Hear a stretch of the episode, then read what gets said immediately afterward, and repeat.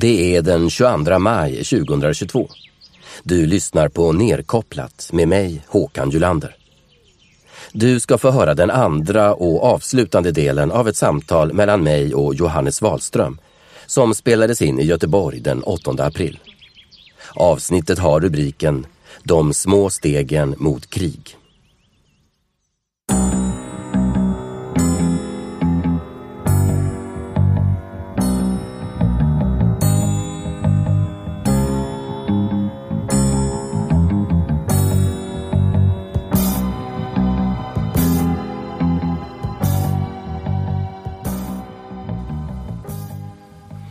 Men ser du inget hopp då med eh, ja, Youtube-journalistiken? Youtube censurerar ju det mesta nu också. Men internet, alltså bloggare, poddare, Folkets Radio.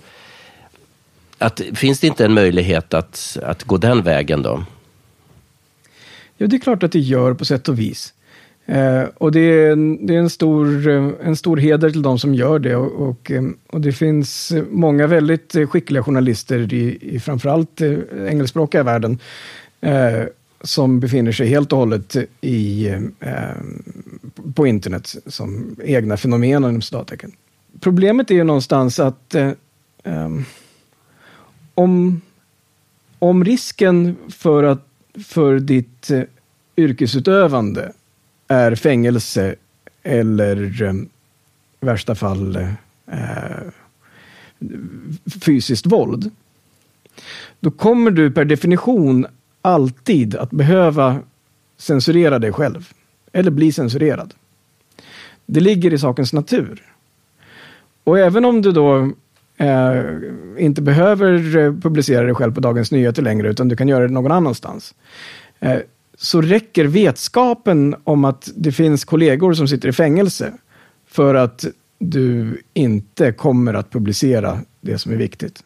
Jag vill inte ta, ta ifrån hedern på något sätt från de som, som väljer att fortsätta försöka eh, och tala utanför mainstreamen. Jag tycker inte att, att det är dåligt, snarare tvärtom. Det är väldigt viktigt. Men det är inte längre möjligt med, med den journalistik som faktiskt kan förändra sakernas tillstånd. Ehm, och det tror jag är, är ett, eh, ett civilisatoriskt problem. Journalistiken och sociala medier och politiken har ju gått ihop, liksom, framförallt i USA, liksom, där Twitter och Youtube och, och, och Google då, och, och och media och Demokratiska partiet sitter ihop. Liksom. Det är ju ett, det är ett fascist, det är ju definitionen av fascism. Um, det är ju så otroligt tydligt där, men det är väl nästan samma sak här i Sverige, eller? Jag, jag, jag vet inte riktigt om det är så jag tolkar eh, den utvecklingen. Mm. Jag tror, jag tror min, min tolkning av det är, eh, är mer Uh, du har ju rätt i beskrivningen av att, att det finns en, en fascism som äger rum. Jag tror att sättet att se på det, det är att, att centralmakterna, man, man behöver inte kalla det för så, man kan kalla det för liksom eliten om man så vill, man kan kalla det för oligarkerna, uh, du kan eh, hitta på vilket ord du vill, men de personerna som äger, äger uh, våra samhällen, både på ett eh, ekonomiskt eh, plan och fysiskt eh, sådant, och ha kontrollen över, över våra informationsproduktionsapparater. De hamnar i en, i, en ganska intressant situation där kontrollen över informationsflödet är en av kontrollmekanismerna över undersåtarna. Visst? Eh, undersåtarna är ju vi. Eh, och kontrollen över informationsflödet är eh, ett enkelt sätt att kontrollera oss. Det har, varit, det har funnits andra epoker, andra tidsperioder där man har, har gjort så. Det är, det är inget konstigt, det, menar, det, det är så det fungerar. Problemet är bara när det informationsflödet blir så, så starkt eh, kontrollerat, då upphör, upphör agensen hos, eh, hos de vanliga individerna att, eh, att vara aktuell. Så det är ett demokratiskt problem såklart. Man kan inte fatta eh, adekvata demokratiska upplysta beslut om man inte har tillgång, tillgång till kunskap. Men bortsett från att det är ett demokratiskt problem så är det ett praktiskt problem. För att om du tar bort kunskapsflödet hos majoriteten av befolkningen så betyder det också per definition att samhället som, som struktur upphör att ha tillgång till kunskap. Titta på, på det som händer i, i Ryssland och Ukraina nu. Nu vet inte jag tillräckligt mycket för att, eh, för att eh, kunna säga det här med, med säkerhet, men det ryska samhället är eh, i mångt och mycket ett spegelsamhälle utav, utav det som vi utvecklas mot än mer här. Det är ett samhälle med väldigt starkt eh, begränsad informationsflöde eh, som kontrolleras av centralmakten. Och då har man en, en centraliserad propagandastruktur som berättar för medborgarna vad som äger rum och vad, som, vad man bör tycka och tänka. Och det gör ju också att det finns ett, ett informationsunderskott i samhället i stort. Men vad betyder det då för, eh, för den regerande makten, den exekutiva makten? Den exekutiva makten behöver ju också tillgång till information och kunskap för att kunna fatta adekvata beslut. Eh, I det här fallet då så har man baserat på bristande kunskap och bristande information fattat ett beslut om att man kanske då har, har trott att man har kunnat göra, bedriva krigföring och att allt ska vara bra. Ja. Eh, konsekvensen utav eh, att kapa vanliga människors tillgång till kunskap är systemisk. Det är det jag menar. Det är inte så att eh, att Jeff Bezos och familjen Wallenberg och Putin, eh, att de vet en herrans massa mycket mer eh, när de stänger ner allt informationsflöde till oss. De vet kanske mer än vad vi gör. Men som samhälle och som struktur så vet hela samhället och hela strukturen mycket mindre. Och det gör att, att deras beslutsunderlag förvandlas till skräp. Och det, det är det som rent, rent eh, eh civilisatoriskt är så ofantligt farligt.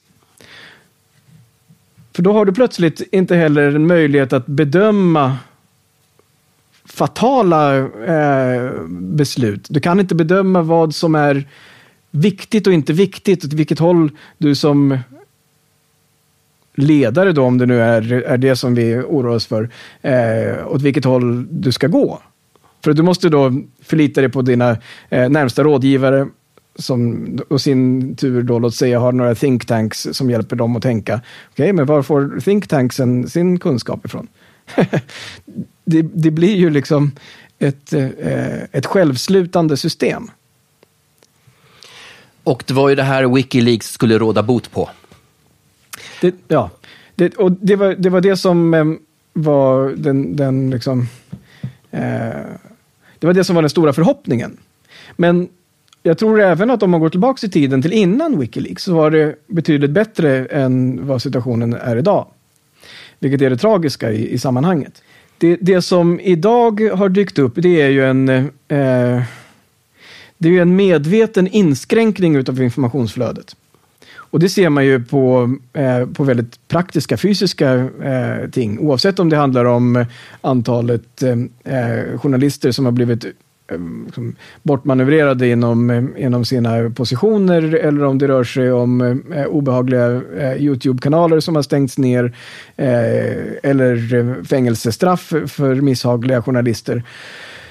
Så... Den här märkningen nu som alla, som massa amerikanska journalister får om att de, har de någon gång jobbat för RT Amerika så får de ju mm. state affiliated. ja. Men, men själva, den, själva den metoden, den är, eh, den är repressiv. Och, eh, eh och den är repressiv på grund av att informationsflödet är så snabbt. Och tittar man tillbaks eh, på, på den, det system som har funnits innan det så har informationsflödet varit betydligt långsammare. Eh, men, eh, repressionen har kanske inte varit fullt lika, lika stark. Så det har funnits en, en tidsmässig, eh, ett tidsmässigt intervall som ändå kunskapen har liksom kunnat sippra ut på. Om man tar eh, liksom, eh, Tonkinbukten. Det tog en, visserligen en herrans massa år innan, innan det kom ut att det var, eh, det var en, en, en, falsk förevändning för att starta Vietnamkriget. Eller för den sakens skull eh, massförstörelsevapnen i, eh, i Irak. Det tog eh, visserligen inte så fullt lika lång tid, men det tog ändå ett år innan det var fullständigt uppenbart för mänskligheten att det där inte var sant. Vi, vi har ju ett, vi har ett levande exempel på det från USA. Eh, och det är klart, det är tråkigt att använda sig av USA som exempel, för de, de blir ju på något sätt ett, liksom ett, eh, ett väldigt svart exempel. Och vi får hoppas att, att vi i Sverige klarar av att inte sjunka lika snabbt i varje fall som de i det sammanhanget. Men vi har ett levande exempel som är eh, den amerikanska presidentens son eh, och dennes eh, förehavanden i just Ukraina. Där eh, innan valet så eh, represserades eh, den här uppgiften i alla amerikanska medier, men sanningen är att det var exakt likadant även i svensk media. Eh, och, och de uppgifterna hade en direkt bäring på en korruptionsaffär rörande en presidentkandidat i ett land som faktiskt nu visar sig vara centralt i förhållande till den, den presidentens eh, administration och, och dennes eh, ämbete. Eh, och den uppgiften stängdes ju ner med fysisk våld, helt enkelt. Eh, i den mån som det går att, att stänga ner. Alla informationskanaler, alla, allt informationsflöde som eh, hade en möjlighet att, att disseminera detta stängdes ner. Eh, den, en av de äldsta och största tidningarna i USA som då är New York Post eh, fick sina e-postservrar nedstängda. De kunde inte ens e-posta den här uppgiften. Eh, för att inte nämna liksom, mer... Twitter och... Ja, mm. visst. Så det, det, det, är, det är ett fysiskt, ett fysiskt eh, sätt att hantera den frågan. Eh, och nu har de ju, nu har till och med New York Times och Washington Post nu, nu, nu, nu, nu, har de erkänt att okay, den, den laptopen var på riktigt. Det var ingen rysk desinformation. Ja, visst. Så i den bemärkelsen är det klart att liksom, tid, tidsaxeln finns ju kvar. Eh, och det tog ett år och sen så fick vi veta hur det var. Men det här är ju märkligt att det kom ut. Det måste, jag tolkar det som att de, ska, de förbereder att liksom, kicka Biden för att han är för dement eller något. Eller, men det, är lite, det är lite konstigt att det plötsligt kommer fram sådana saker. Det fanns väl ingen anledning att det skulle komma ut nu. Men det här är spekulationer, jag vet inte. Nej, det, det, det är en svår fråga. Men det, det, det stora problemet, det, det systemiska problemet som um, den, den rådande de rådande makteliterna har är att eh, det, det, finns i princip ingen tilltro till, eh, till det systemet längre. Det finns ingen tilltro till de rådande makteliterna. Det finns ingen, ingen eh, social, koherent eh, förklaring kring varför somliga människor ska vara så ofantligt mycket rikare och mäktigare än andra. Eh, det finns ingen ideologisk grund som kan förklara detta. Eh, och det finns ingen tro bland eh, den stora massan att eh, de är så förbannat upplysta att det är de som ska bestämma om allt som händer. Och det, det är liksom det grundläggande problemet som vi lever med idag. Eh, och tyvärr så, så tillgrips eh, repressiva medel för att eh, behålla den, den maktobalansen som finns. Men är det inte så, ja, jag känner väl att eh, under, för mig var det 2016 och 2015 och 2016 med hela det här Russiagate som jag direkt, rätt eller fel, jag vet inte, tyckte var ren bullshit. Det här var ju bara galenskaper. Eh, men, och, och, Trump blev vald till president och alla blev lite skakade över att en sån människa kunde bli vald till världens mäktigaste ämbete. Då växte ju all, alla, all massmedia, DN, New York Times, de, de, det blev ju en enorm tilltro till media, någonting att hålla sig kring, eller hur? Det, det, liksom, journalistikbusinessen går väl bättre än någonsin? Men jag vet inte, du, det verkar som att vi inte tror på det. Alltså jag tror inte dugg på mass, på, på mainstream media. Men själva bus businessen växer ju. Du menar att de tjänar pengar på det? Ja. Ja, visst, det, det gör de säkerligen. Och sen är det klart att hade, hade inte propaganda fungerat så hade man ju inte bedrivit propaganda. Det är väl självklart att det, att det funkar. Men, eh, och, och, och där är det, det tragiska i det sammanhanget är också att ju, ju, rep, ju mer repressiva medel man använder till att kontrollera informationsflödet, desto mer eh, makt kan man behålla i de centraliserade kanalerna. Och det ser vi ju som en konsekvens i, i Ryssland också för den delen. Att eh, det är väldigt många ryssar som tittar på, på eh, statstelevisionen. Eh, och även om man inte tror fullt ut på det som sägs, för att man har en generell eh, skeptisk attityd, så är det det enda man får. Och om det är det enda man får, då inverkar det på ens, mm, liksom, ens tankemönster. Eh, och, och det är precis det som vi lever i idag. Att vi har eh, blivit fråntagna möjligheten att välja vad vi vill ha för tillgång till information och, eh, och det inverkar på oss. Med den skillnaden att i Ryssland och Iran så vet man att det är propaganda, men i Sverige i väst så har vi inte accepterat det riktigt än.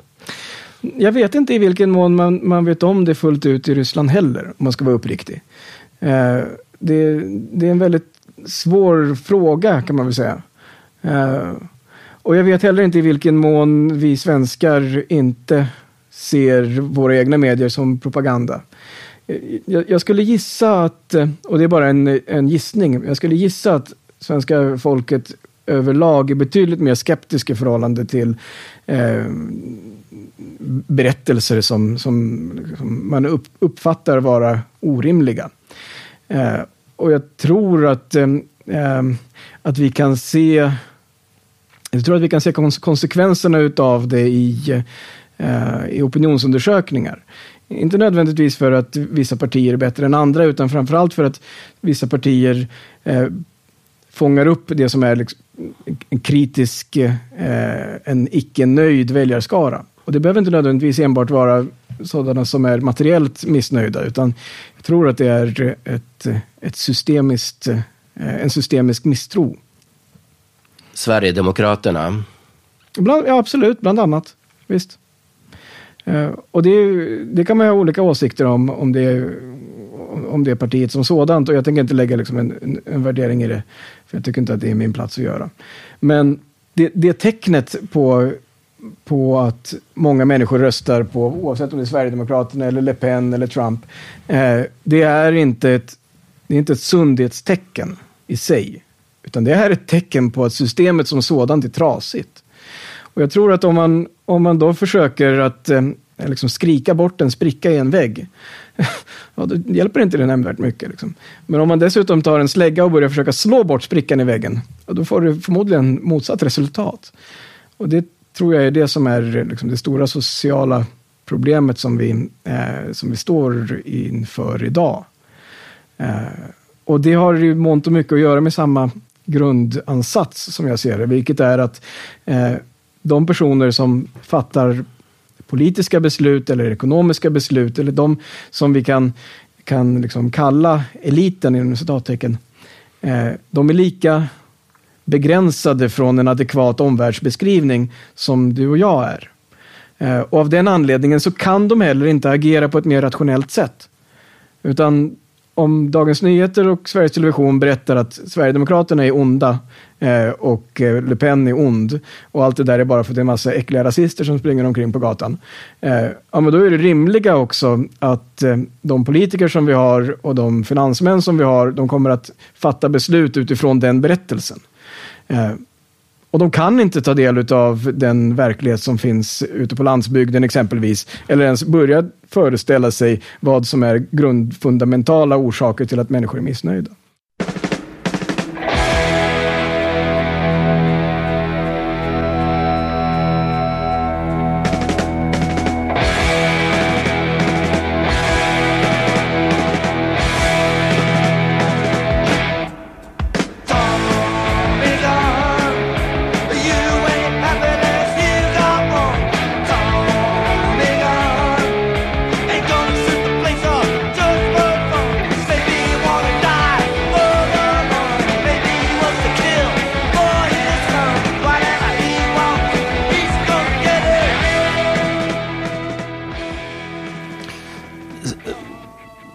Samma princip i Ryssland-Ukraina-kriget här. Det går inte att eh, i seriös etablissemangsmedia, eller vad man nu ska eh, kalla det, att se hur, att, att, att tänka hur, hur Ryssland tänkte. Jag menar, man kan vara, ta absolut ställning mot kriget, men man, det känns som att man inte ens får tänka tanken, hur de tänker. Att man, inte, man sätter sig inte i, i motståndarens eh, läger och liksom funderar på ja, NATO-utvidgning.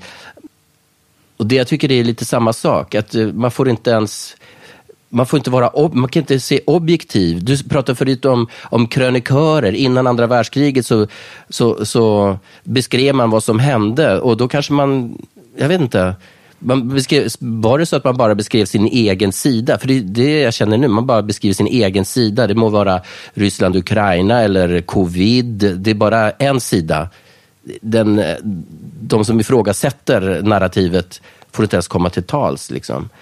Så, så är det ju. Och jag, jag tror att eh, om man vill ha en enkel liknelse som man kan på något sätt försöka leva med för sig själv, om man upplever att det där är, är jobbigt, så kan man tänka på det som att om informationsflödet är samhällets ögon, eller deras nervsystem, det som gör att, att samhället som, som, som samhällskropp liksom kan eh, förstå den omgivning som, som den befinner sig i och förstå sig själv och sin, sina olika institutioner och sådär. Om det är ögonen då som är informationsflödet och som är media och om, om de ögonen är grumlade, om de inte finns, så är samhället blint. Visst? Ja. Och så finns det ju ett, eh, ett talesätt om eh, den blindes eh, land. Att i, i den blindes land så är den enögde mannen kung. Men så är det ju inte. Utan det vi vet är att i den blindes land så är den enögde mannen en hallucinerande galning. Mm, en foliehatt. Och det, det, det, är ju det som på, på något sätt... En konspirationsteoretiker. Det, det är ju det som blir konsekvensen utav eh, av strypandet utav informationsflödet. Om du inte har kunskap och inte har eh, fundamentalt meningsutbyte, då blir samhället det, det, blir o, det blir okapabelt av att fatta um, adekvata beslut. Och det tror jag är det som är, är det farligaste. Och i det finns också då en självklar aversion mot sådana som plötsligt eh, kommer med, med andra perspektiv eller åsikter eller tankar eller idéer. Det riktigt obehagliga är ju att, eh, att på den senaste tiden så, så har det här det har ju blivit personligt. Man, man, I och med att sociala medier har blivit så utbrett så man vågar ju inte, alltså det är så ovanligt för mig som är född på 60-talet och vuxit upp under, eh, ja, jag har haft en, det har varit väldigt fritt i Sverige att tänka och prata och, och liksom, men det känns som att jag censurerar mig själv i mitt vardagliga liv idag med mina vänner. Och jag vågar inte, jag vågar inte säga, vad, vad har du fått dem där? Vad, vad är det där för information? Är du, är du för Putin eller är du antivax eller vad det nu kan vara. Liksom. Och det är väldigt, väldigt, väldigt obehagligt och gör att jag är... Hur känner du? Har du? Du är ju journalist, men eh, du är väl van vid att liksom oh, ha kontroverser med, med eller ha, ha debatt med, med vänner och kollegor och sådär. Men... Ja, ja, det, det, du beskriver, det, det är kanske en, en del av den svenska kulturen i grunden. Eh, och det är att vi vill eh, väldigt gärna vara, vi vill tycka lika. och det, det är någonting som är, är djupt rotat i, i, i vår kultur. Um, och det finns någonting fint i det också det, det, tycker jag inte att man ska sticka under stol med. Ehm, konsensus kan man kalla det för, eh, konformism om man inte gillar det. Ehm, men jag, tror att eh, om man upplever att det är jobbigt och man upplever att, eh, att den här självcensuren är, är någonting som, som man reflekterar över så tror jag att det bästa man kan göra, det är att bryta den isen för andra. Och det tror jag kan vara ganska befriande för de människor som man möter. Eh, och det kan man göra på ett skämtsamt sätt, till exempel eh, genom att öppna upp samtal som man upplever vara liksom över gränsen för det som är tillåtet. Men göra det liksom med, med ett glatt, liksom öppet, eh, öpp, med glad öppen liksom attityd. Eh, för att på så vis liksom, öppna upp diskursramarna. Eh, jag, jag, tror samtidigt att, att det är viktigt att, eh, att komma ihåg att det finns, en, det finns bara en viss gräns för vad media är förmöget att göra. Eh, och även då om, om media på sätt och vis är liksom en, ett prästerskap som då kan liksom basunera ut vem som är en kättare och vem, som, vem vi liksom ska eh, ogilla och vilka åsikter som är att fördöma. Om vi inte delar den åsikten som media eh, basunerar ut så blir ju det bara en, eh, en tom talarstol där någon gaggig präst står och, eh, och skriker ut något no, fullständigt nonsens. Det blir Sovjetsystemet liksom i, i slutet? Kanske. Ja, mm. visst. Och jag, jag, tror att, att där, det ansvar som vi kan ta som medmänniskor i förhållande till, till den saken, det är ju att bara skratta åt det. Eh, och att, eh, eh, att hjälpa våra nära och kära och barn att också skratta åt det. När det är stollerier som kommer från eh, liksom, talarstolen. visst, man behöver inte vara otrevlig, liksom. men eh, behöver inte ta det där på allvar. Visst, det finns en sån konstig institution. Det fanns, det fanns alla möjliga konstiga institutioner i, i mäns mänsklighetens eh, historia. Och media håller nu på att förvandlas till den där institutionen som eh, man under liksom, efterkrigstiden upplevde att kyrkan var. Det någonting stolligt som inte har så mycket med verkligheten att, att göra. Och så blev det liksom en, en kollaps för den, den institutionen. Eh, med rätt, rätt och fel, det, det, är en annan fråga. Men, men vad tycker du vi ska... För det är ju viktigt att vara upplyst, att hålla reda på vad som... Eller är det det? Är det så jävla viktigt att veta allting? Det... Är det så viktigt att ta in information om vad som händer i Afrika? i Sydamerika för en svensk? Vi lever och har sånt informationsöverflöd. Nej, jag, ty jag, tycker nog att det är viktigt. Jag tycker att det, det finns... Eh, det finns vissa saker som såklart är oviktiga. Det, det, det är tveklöst så. Men det är viktigt att förstå vad det är för samhälle som vi lever i. Och, och vi lever inte längre i, i, isolerade samhällen där vi kan säga att Sverige är, står för sig självt. Utan du, du måste veta vissa saker om, om vi förväntar oss att vi ska göra uppoffringar för att eh, leva upp till klimatmål, då måste vi veta vad det är som händer i Afrika. Mm. För om vi inte vet vad som händer i Afrika, då måste vi helt och hållet förlita oss på, på det som eh, våra ut, utvalda makthavare eller tv-personligheter eller vem det säger. Vi måste veta var våra, våra råmaterial kommer ifrån som gör våra datorer och telefoner. Ja. Vi måste hålla reda på hela den. Och allt är ju globalt, så självklart är svaret att vi måste vara upplysta. Men om vi nu inte litar på media längre, hur, vem ska lysa, lysa upp oss? Vem ska lysa? Och det är det som är, är den stora paradoxen just nu, att vi kan tyvärr inte det tror jag. Mm. Vi, vi, I dagsläget så kan vi inte bli upplysta. Eh, och jag tror att det enda som vi kan kräva, det är möjligheten till att kunna bli upplysta. Jag menar, man kan tänka sig, liksom, du säger att du föddes på 60-talet. På 60-talet så liksom den föregående generationen kämpade just på den tiden med att tillgängliggöra eh, utbildning för gemene man. Det var en stor kamp som, eh, eh som våra föräldrars generation eh, segrade i och det var fantastiskt. Den möjliggjorde väldigt mycket av de landvinningar som mänskligheten sedermera skapade. Och det är motsvarande typ av utav kamper som vi behöver, behöver kämpa för. Vi kan inte enbart kämpa för att jag ska veta vad som händer i Afrika. Det går tyvärr inte längre. Utan vi måste kämpa för ett system varvid informationsflödet blir demokratiserat. Och, och, sättet att göra det på är absoluta krav på att släppa politiska fångar. Måste tillgängliggöra eh, kunskap och, och, utan det så tror jag att vi som samhälle och civilisation är rökta. Tror du någonsin att vi, att, eller du kanske redan har svarat på det, att vi kommer att kommer att uppnå en, en, en, fri, en fri debatt under vår livstid i Sverige?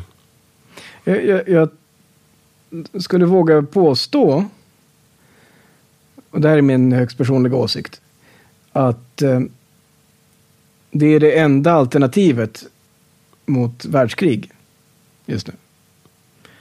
Eh, utan fri debatt och fria tankar så kommer vi som samhällen eh, av den logik som är inbyggd i de repressiva systemen som finns hos våra respektive eliter, oavsett om det är i USA eller Ryssland eller här, så kommer vi att dras in i en spiral av, eh, av krigföring som jag inte ser hur det kan sluta på något annat sätt än i total förintelse. Tror jag att, att det kommer hända, att vi får en, ett fritt eh, informationsflöde. Ja, ja. Lite olika, olika dagar, får jag väl säga. Ja, nej men jag... Ja. Jag bara inte gå så långt som till uh, kärnvapen. Men det... Nej, men jag, jag, jag, tror inte att det är möjligt eh, med det motsatta. Jag, jag, tror liksom... Jag tror inte att men om, om, om, du tänker dig, liksom, vad, är, eh, vad är syftet med den här konflikten nu med Ryssland? Mm. Ja? Och då, då, kan du, liksom, den kritiska lyssnaren svara då, ja, men vad då för konflikt med Ryssland? Det är ju ryssarna som har attackerat Ukraina. Visst? Jo, men vi som har lite längre minneskapacitet eh, än så länge, än, än 24 timmar, eh, kommer ihåg att eh, det för några månader sedan också var en ett ganska intensivt försök liksom, av att hetsa upp stämningen mot, mot Ryssland. Och i Ryssland har det varit exakt likadan eh, upphetsning eh, åt andra hållet. Och, och en likadan upphetsning eh, och ett försök av att eh, få oss kollektivt att ogilla eh, Kina eller Iran eller liksom you name it. Det finns rätt många olika platser som vi kollektivt ska... Venezuela. Ska, ja, visst. Eh, och de här små stegen utav, utav ogillande som i sig inte betyder någonting men som tillsammans eh, leder till specifika handlingar. sanktioner eller placerandet utav trupper eh, eller eh, eh avrättningar utav eh, eh, någons militärledare eller vad det nu kan vara för någonting. De handlingarna är små handlingar som leder till krig. Vad innebär det? Att man kräver att ett lands olympiska delegater inte ska få delta i ett olympiskt spel. Jo, det är klart att det är en handling som leder till krig. Visst? Det är en sån förolämpning så det liknar ingenting. Men det spelar, ingen, det spelar ingen roll egentligen. Men, det, det, men handlingarna, de spelar ju roll. Visst? Och varför, varför säger jag det? Jo, därför att jag, jag tror att det där, den logiken den logiken utgår ifrån att det finns ett värde för de respektive eh, finansiella eliterna i respektive samhälle att försöka att eh, få, få, större kontroll över sina marknadsandelar, få eh, mer tillgång över naturresurser, eh, att eh, tjäna mer pengar än vad man har gjort hittills. Och själva kriget som sådant mot fienden inom citattecken är ju egentligen å ena sidan såklart ett, ett, ett liksom, det är ju något som är en, en, total katastrof. Hela mänskligheten går ju under. Men det är inte så man ser på det. Utan sättet som man ser på det ur, ur liksom de små stegen som, som eh, liksom en investmentbank gör. Eller de små stegen som eh, en, en, en streberpolitiker gör så är det, det är de små eh, handlingarna som möjliggör för dem själva att starkare kontrollera det som man redan kontrollerar idag.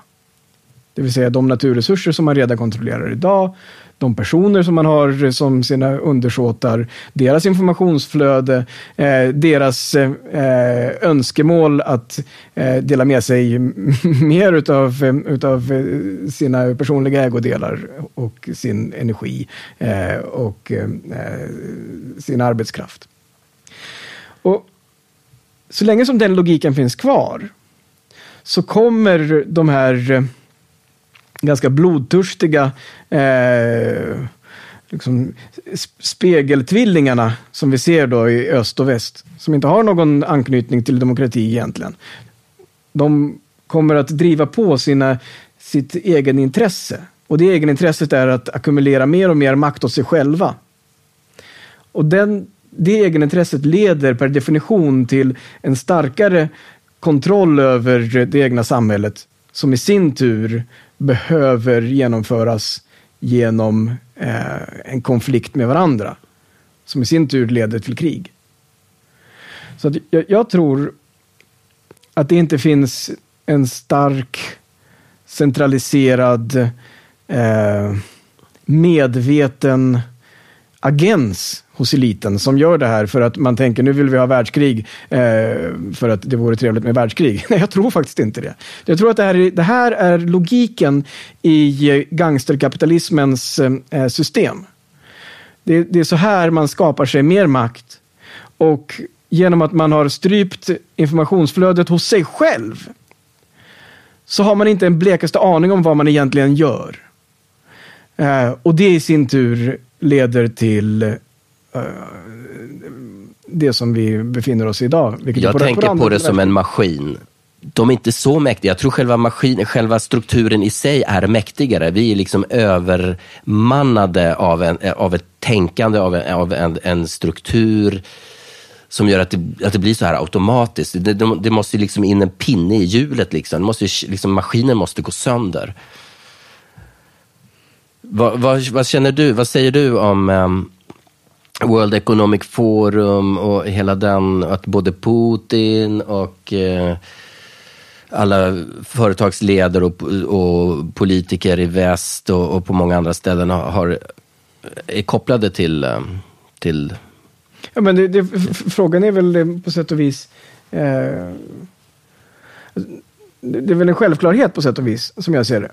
Det de är och utgör en, en liksom kleptokratisk eh, elit inom sina respektive nationalstater.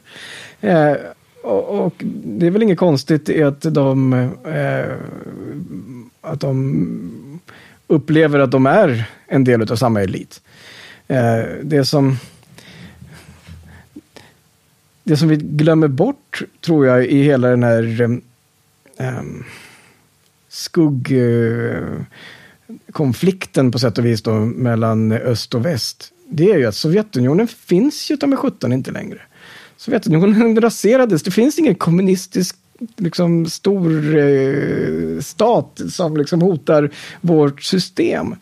Utan det som byggdes i Ryssland och som idag är Putin skapat utav Anders Åslund. Jag menar, det är den där liksom, svenska gubbar och tanter som har suttit och, och, berättat hur man ska liberalisera på rätt sätt. Och går in och tittar i själva systemet så ser du att det är samma grundläggande system som det som finns i resten av den kapitalistiska världen. Men det är väl inte Ryssland som är fienden, det är väl ändå Kina. Och, och, och Ryssland funkar som Kinas muskler liksom. Jag tror att fienden, jag, jag tror ty, tyvärr, så tror jag att det finns bara en fiende. Och det är den fiende som det alltid har funnits i alla de här sammanhangen. Och det, den fienden, det är den enda sanna fienden som har möjligheten att, eh, eh att äventyra den makt som e-, enskilda eh, eliter har ackumulerat. Och det är alltid folket. Folket är alltid fienden för att det är de enda som egentligen är riktigt hot. Och alla andra potentiella fiender, det är olika sätt att kontrollera sitt eget folk. Och det, det är jävligt svårt, tror jag, att göra. Eh, gör man det medvetet? Oklart. Eh, ser man folket som man eh, då tror sig eh, kontrollera, eh, ser man det som någonting som är farligt? Ja. Hade man inte sett det som farligt så hade man inte behövt ha repressiva åtgärder för att folk inte ska kunna samtala med varandra. Eller hur? Men det här handlar ju om journalistik. Det här blir det sista. Är det bästa vi kan göra? Du har ju slutat som journalist, en av Sveriges främsta journalister med massa priser och, och, och var med med Wikileaks. Och det är fullständigt, det är jättetragiskt tycker jag, jättetråkigt. Men eh, jag klandrar det verkligen inte. Men vad, hur ska vi, liksom eh, innan förintelsen, om det nu sker, hur ska vi leva som människor för att liksom ändå ha någon slags, någon slags hopp om att eh, liksom skapa en bättre framtid för våra barn och för oss själva. Ska vi liksom negligera mainstream media och, och, och ska vi, ska vi liksom eh, sluta kolla på nyheter? Vad ska, hur, hur, fan ska vi, hur ska vi för att må bra, tycker du? Det här är en väldigt mm, filosofisk mm, fråga. Ta oss an det här. Liksom. För jag själv, jag försöker ju leva nerkopplat. Jag, eh, jag har ju, min, min podd heter Nerkopplat, men jag är ändå jag är ju nyhetsjunkie. Um, liksom. Mm. Speciellt när det blir krig. Ja, men jag är ju kille. Liksom. Jag vill, och jag, och jag, får, jag blir arg som fan och det här är propaganda och det här är hit och dit. Liksom. Och det är inte bra. Jag, jag tror att eh, det finns eh, eh, två sätt att se på, eh, på den, den frågan idag. Och, ehm, och den har helt och hållet att göra med, och de här två sätten har helt och hållet att göra med hur man själv förhåller sig till, ehm, till den makt som, som finns runt omkring en. Eh, om man utgår från att um, de som representerar oss, oavsett om det då är eh, Jeff Bezos eller Mark Zuckerberg eller Bonnier eller eh, Magdalena Andersson. Och det är klart att det finns ju viss skillnad mellan alla dessa. Men om man utgår från att, att de i varierande grad vill oss väl och har våra specifika, vårt specifika välmående i, i, sin, eh, i sin främsta eh, Ehm, som sitt främsta mål. Eh, då kan man nog eh, med ganska eh, lugn övertygelse eh, strunta i att titta på, på tv och surfa på internet och eh, läsa tidningen. Av den enkla anledningen att om de vill oss väl och de vet allt som händer så behöver man ju inte ta del av det som händer. Utan då kan man slappna av och så låter man det vara som det är. Om man inte utgår ifrån att eh, den rikaste procenten, fast egentligen så är det en promillen mm. utav eh, våra samhällen, eh, har just våra intressen i eh, främsta led. Då kan man nog inte heller ta del av något informationsflöde. För det informationsflödet som finns är skapat av dem i dagsläget och kontrollerat av dem i dagsläget. Och det är en del av en krigföring. Så att om du är intresserad av vad som händer i Ukraina idag så blir du en del av det kriget när du läser nyheterna. Eh, det finns ingen rå information för dig att tillgå bara för att hålla dig själv eh, kunnig om någonting. Och du kan inte balansera det där genom att eh, läsa rysk eh, media eh, och, och, tro att du får en, en allsidig bild av verkligheten. Utan det du får i sånt fall, det är två krigspropaganda. Som kommer att göra att du förmodligen kommer må ännu sämre. Så jag, jag, jag tror tyvärr att, att svaret i, i, på dem i det fallet blir att Eh, oavsett om du tror på den här promillen eller inte så finns det nog ingen anledning att ta del av det informationsflöde som cirkulerar runt omkring dig nu. Betyder det att du inte ska göra någonting alls? Nej, det tycker jag inte. Utan det du kan göra innan, förutom då såklart att, att kräva ett, ett systemiskt skifte. Eh, på samma sätt då som eh, vi pratade om våra föräldrar krävde fri tillgång till utbildning. Så måste vi kräva fri tillgång till information. Vi måste kräva att de eh, Google och Facebook och eh, alla andra stora digitala monster, om de ska fortsätta att existera överhuvudtaget i vårt samhälle, i Sverige, ska det vara lagligt att de ska finnas, så måste vi kräva att de ska släppa all censur och ge oss tillgång till allt helt, eh, helt öppet. Men vi måste också kräva politisk reform som gör att det är juridiskt möjligt att bedriva eh, informationsutbyten utan fara för repressioner. Vi måste också för den sakens skull, tror jag, och det kanske är, eh, är det mest praktiska, eh, ta tillvara på våra medmänskliga relationer som inte är medierade. Och väldigt mycket av det som vi vet om omvärlden kommer ju från eh, någon annan som berättar det genom någon form av medium. Men vi vet ofta ganska mycket om saker och ting som finns i vår närmiljö på ett eller annat sätt som vi faktiskt har en direkt relation till.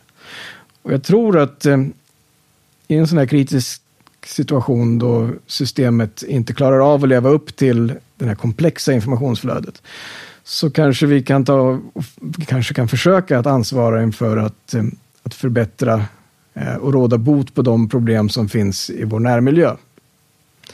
Och det behöver du inte ha tillgång till massmedia för att göra.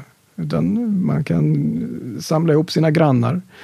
Eh, om det nu är eh, något som liksom inte funkar genom Hyresgästföreningen eller om det är någonting annat som behöver hanteras.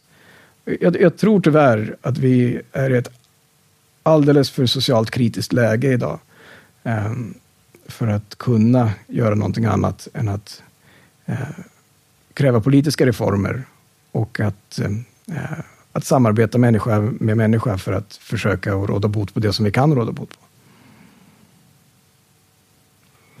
Tack Johannes Wahlström. Vi stoppar där. Uh, tack för att du delade med dig av hur du tänker och känner. Det var jätte, jätte, jättebra. Ja, det, det, är slut. Mm. Nu är det slut. Bra. Ja.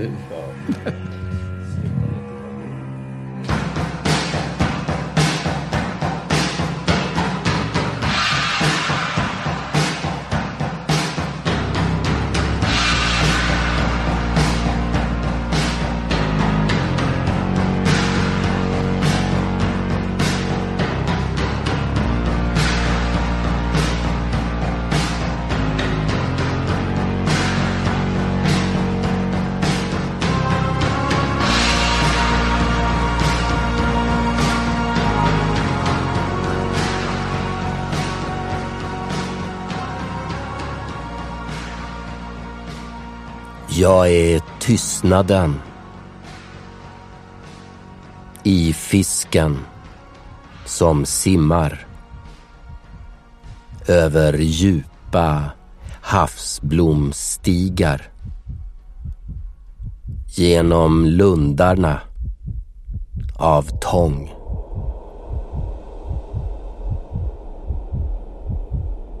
Jag är tystnaden, ägget där fågeln gror under blåa skal och nät av spunnet blod.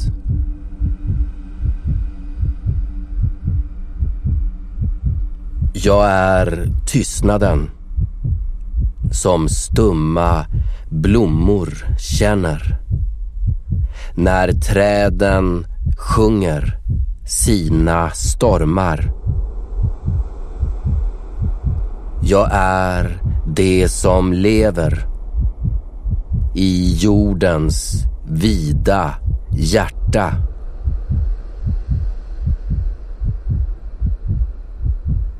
Jag har ej kyla, ej förruttnelse och hårdhet. Jag är stenens tystnad. Den hårda stenen är mitt fruktansvärda skrik.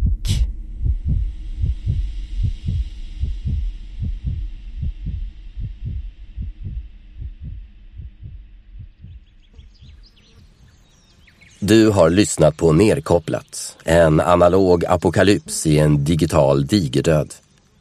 Musiken i programmet var Tommy Gunn med The Clash och Cold med The Cure. Dikten Jag är tystnaden är skriven av Elsa Grave. Ljudlagd och inläst av Bardman och Jon. Mastering av detta program är gjort av Jon Johansson. Nerkopplat är en del av Folkets Radio. Stöd gärna nedkopplat med en pengagåva på Swish. Numret är 123 647 0694. Gå med Gaia och tänk på vad John Lennon sa. Everything will be okay in the end. If it's not okay, it's not the end.